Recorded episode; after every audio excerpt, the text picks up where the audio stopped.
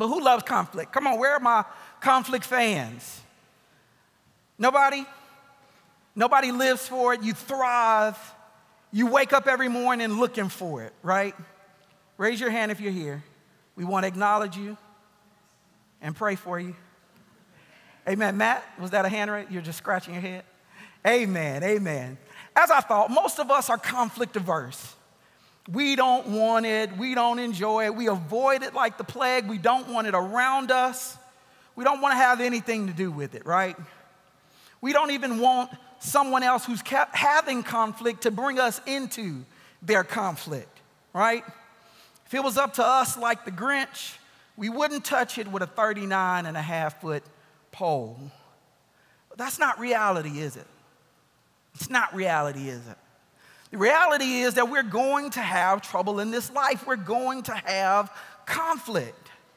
Even the word tells us in John 16 and 33, he says, In the world you will have tribulation, but take heart because I have overcome the world.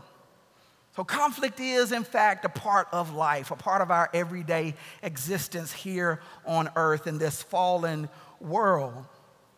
But the beauty of conflict, at least for the believer, is that there is a comfort for us. We are not without comfort in our conflict. Number one, He is with us. Number two, there is a time that has been fixed where we will lay down our burden and receive in its place the crown of life. We know that from James 1 and 12. Blessed is the man who remains steadfast under trial, for when he has stood the test, he will receive the crown of life which God has promised to those who love him. As we look at our text this morning, we'll see both comfort and conflict. And in looking at them, we'll ask three questions What is the source of conflict? How, what are we to do in conflict? And what is God's response to conflict. What is the source of conflict? So it doesn't just happen, right? Conflict doesn't just happen. It just didn't pop out out of, out of thin air. There is something or someone who is responsible for the conflict that comes up in your life. And although we know it's unavoidable, again, even the word tells us that in this life, in this world, you will have trouble at least for the believer, there is a code of conduct for us in conflict. And lastly, we acknowledge God is a righteous and just judge and will right every wrong and reward every deed. So he has a response to conflict. Look with me again at Matthew 13, beginning at verse 24. The word of the Lord says, He put another parable before them, saying, The kingdom of heaven may be compared to a man who sowed good seed in his field. While his men were sleeping, his enemy came and sowed weeds among the wheat and went away.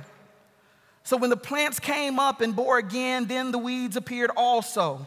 And the servants of the master of the house, excuse me, came and said, Master, did you not sow good seed in your field? How then does it have weeds? And he said to them, An enemy has done this.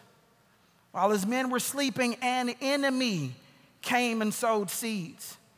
The servant said, Master, didn't you sow good seed? He said, Yes, I sowed good seed. Well, how is it then that you have weeds in the field? The master's response is, An enemy has done this. An enemy I want to remind you, lest in our comfort we forget that we have an enemy. He's an enemy of all. Scripture tells us, for the devil was sinning from the beginning. The reason the Son of God appeared was to destroy the works of the devil. He's an enemy of all. He's an enemy who is unrelenting. Job 1 and 7 says, The Lord said to Satan, Where have you come? And Satan answered and said, From going to and fro on the earth and walking up and down on it. 1 Peter 5, Be sober minded, be watchful. Your adversary, the devil, prowls around like a roaring lion, seeking whom he may devour. He is unrelenting.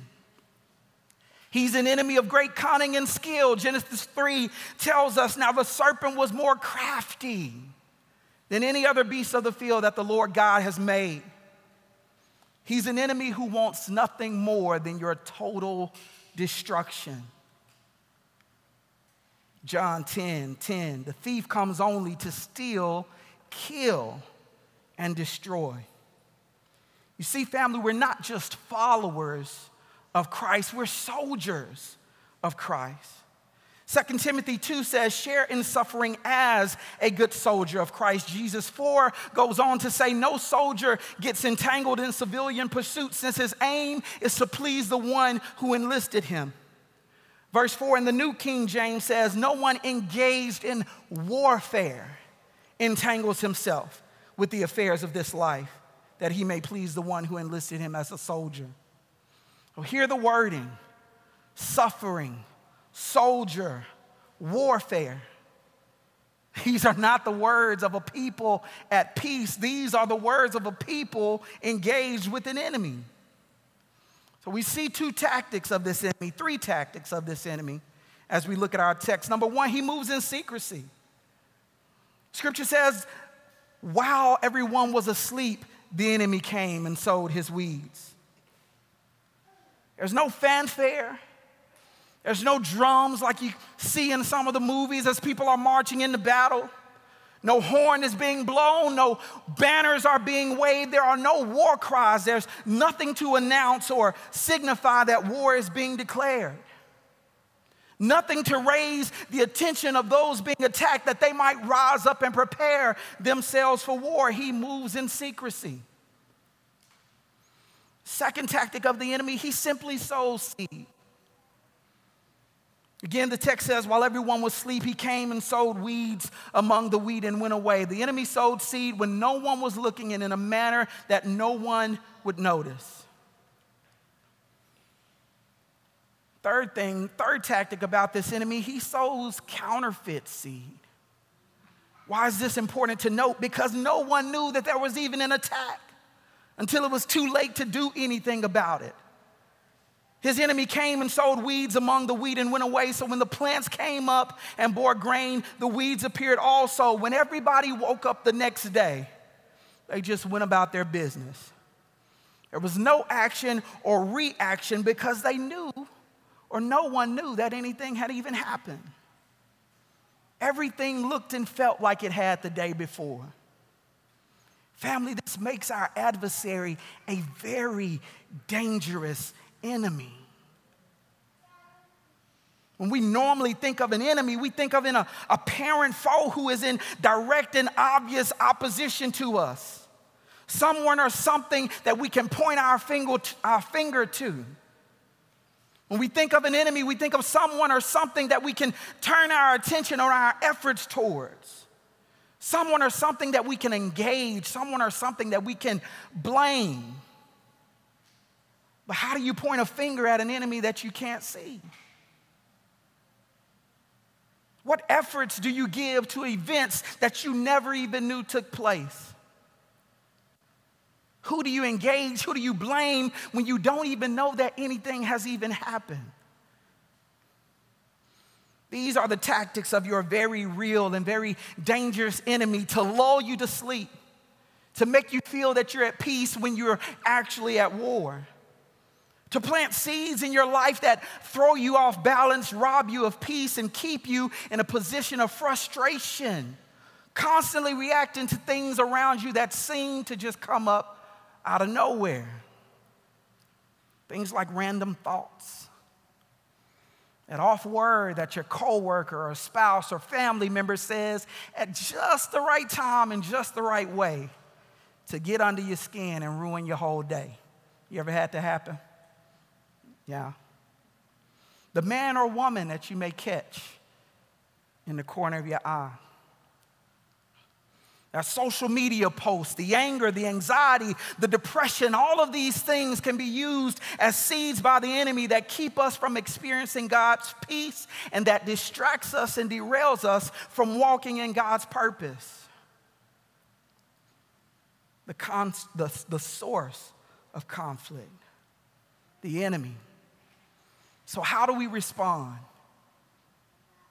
How do you respond to an enemy that comes unannounced and leaves no immediate evidence that he was ever there? How do you respond when seeds of your enemy show themselves to be weeds? Look with me at verse 26, Matthew 13, 26. So when the plants came up and bore grain, then weeds appeared also. And the servants of the master of the house came and said to him, Master, did you not sow good seed in your field? How then does it have weeds? He said to them, An enemy has done this.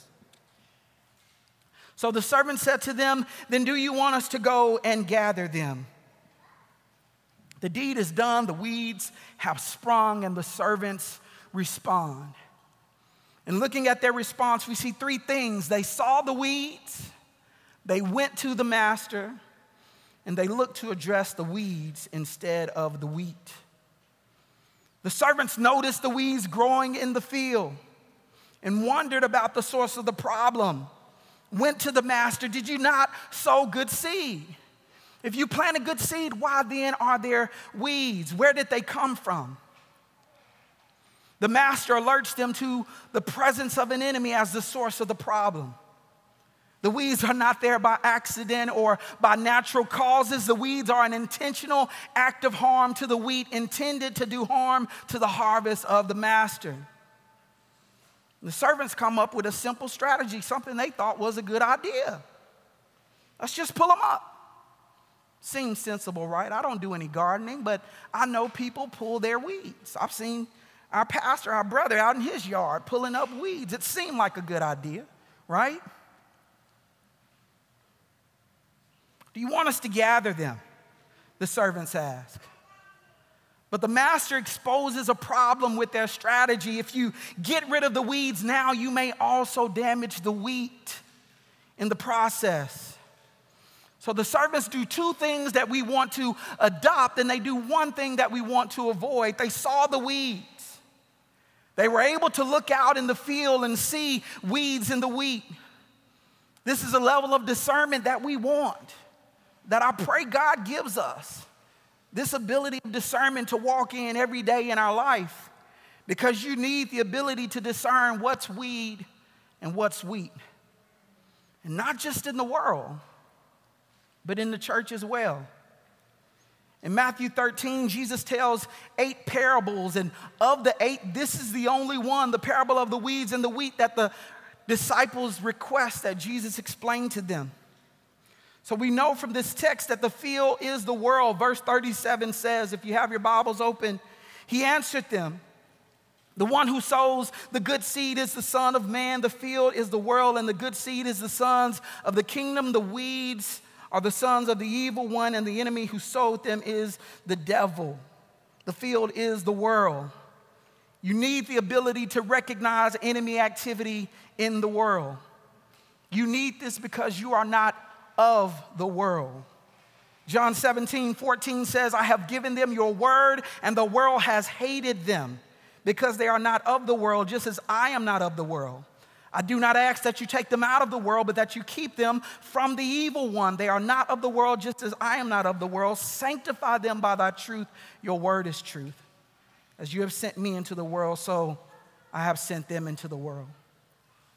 Understand that the world hates you because you are wheat and not weeds. You have an enemy. Expect opposition, expect conflict in the world. 1 Peter 4 confirms this. Beloved, do not be surprised at the fiery trial that comes upon you to test you as though some strange thing has happened to you. But the world is not the only place the enemy operates, is it? Why did the servants, or why didn't the servants notice the weeds earlier? A common weed in Palestine, the Palestine area, is a weed called the bearded darnel. I hope I'm saying that right. Either bearded darnel or bearded darnel. As it begins to grow, it looks very similar to the wheat. It's only when the wheat begins to develop its head that the weed becomes discernible. The weeds were prone, or rather, these weeds were prone to getting infection and, and, and mold and therefore becoming poisonous. So, if the weeds and the wheat mixed, then whatever they make, whatever food they make that wheat with, is contaminated. The Bible tells us in 2 Corinthians 11 that Satan loves to masquerade as an angel of light. So, in other words, he loves to pretend that he is something that he is not. And he loves to plant in the church those who look just enough like the real thing to lead others astray. Scripture warns us, therefore, to be uh, uh, aware of false Christ and false prophets and false gospel. And they all can look and sound pretty good, right? They use spiritual language. They talk about love. They proclaim to be your brothers and your sisters. But all the while, they're seeking to move you away from Christ. Satan is a good counterfeiter. He's able to produce people who look very much like believers. They know all the lingo. They're nice people, they're good people. They adopt Christian practices. They get involved in churches. Some of them even lead churches. In Matthew 7, verse 21, we hear the words Not everyone who says to me, Lord, Lord, will enter the kingdom of heaven, but the one who does the will of my Father on that day. Many will say, Lord, Lord, did we not prophesy in your name and cast out devils in your name and do mighty works in your name? And I'll declare to them, I never knew you. Depart from me, you workers of lawless. These are people who seem like they are every bit authentic but they are counterfeit. So you see seeds of the enemy in the world and you see seeds of the enemy in church. This is why discernment is so important. We need discernment to properly respond. Again, two, two things that the servants did well that we want to adopt. We pray for discernment to recognize weeds, and we want to take our concerns to the master. When they saw the weeds, they went to the master with this concern. And Why is it important? Why is it important to take what we see to the master? It's important because it's the master's field, right? Only he knows what is weed and what is wheat and what his will is for either of them. If we respond improperly, we run the risk of damaging the very ones that he is trying to deliver. We can't afford to be distracted by seeds that turn out to be weeds that we forget He planted us as seeds to be wheat. John 15 says, I am the true vine, and my Father is the vine dresser. Every branch in me that does not bear fruit, he takes away, and every branch that does bear fruit, he prunes it that it may bear more fruit. We're not the vine dresser, we're not even the vine. We're branches. Branches that are called to bear fruit, seeds called to produce fruit after its kind. We are trees that hopefully are known by the fruit that is bearing fruit to the glory and praise of God. Are you known by your fruit? Or are you known by what you're against? As you're walking and working in God's field, are you known for being wheat or are you known for your desire to pull up weeds? Because these are two very different things. So we acknowledge the enemy as the source of the weeds. How should we respond to weeds? Our response to weeds is to simply be visible, spirit led, Christ exalting, fruitful wheat. Just be who God called you to be. Lastly, how does God respond? Master, did you not sow good seed in your field? How then does it have weeds? And he said to them, An enemy has done this. So the servant said to him, Then do you want us to go and gather them? But he said, No, lest in gathering the weeds, you root up the wheat along with them. Let them both grow together until the harvest, and at the harvest time, I will tell the reapers, gather the weeds first and bind them in bundles to be burned, but gather the wheat into my barn. In looking at God's response, we see caution and care. The master of the field knows that there are weeds in his field. He knows that those weeds can poison others if they are mixed together with his wheat, but he also knows that inappropriate action on behalf of the servants can do more harm than good. A lot of time we want to try to force people into that Christian box, right? But trying to force morality and obedience can hurt the cause of Christ rather than help it. How often have people looked to the church and rather than seeing uh, uh, love, they see anger? Rather than seeing humility, they see pride.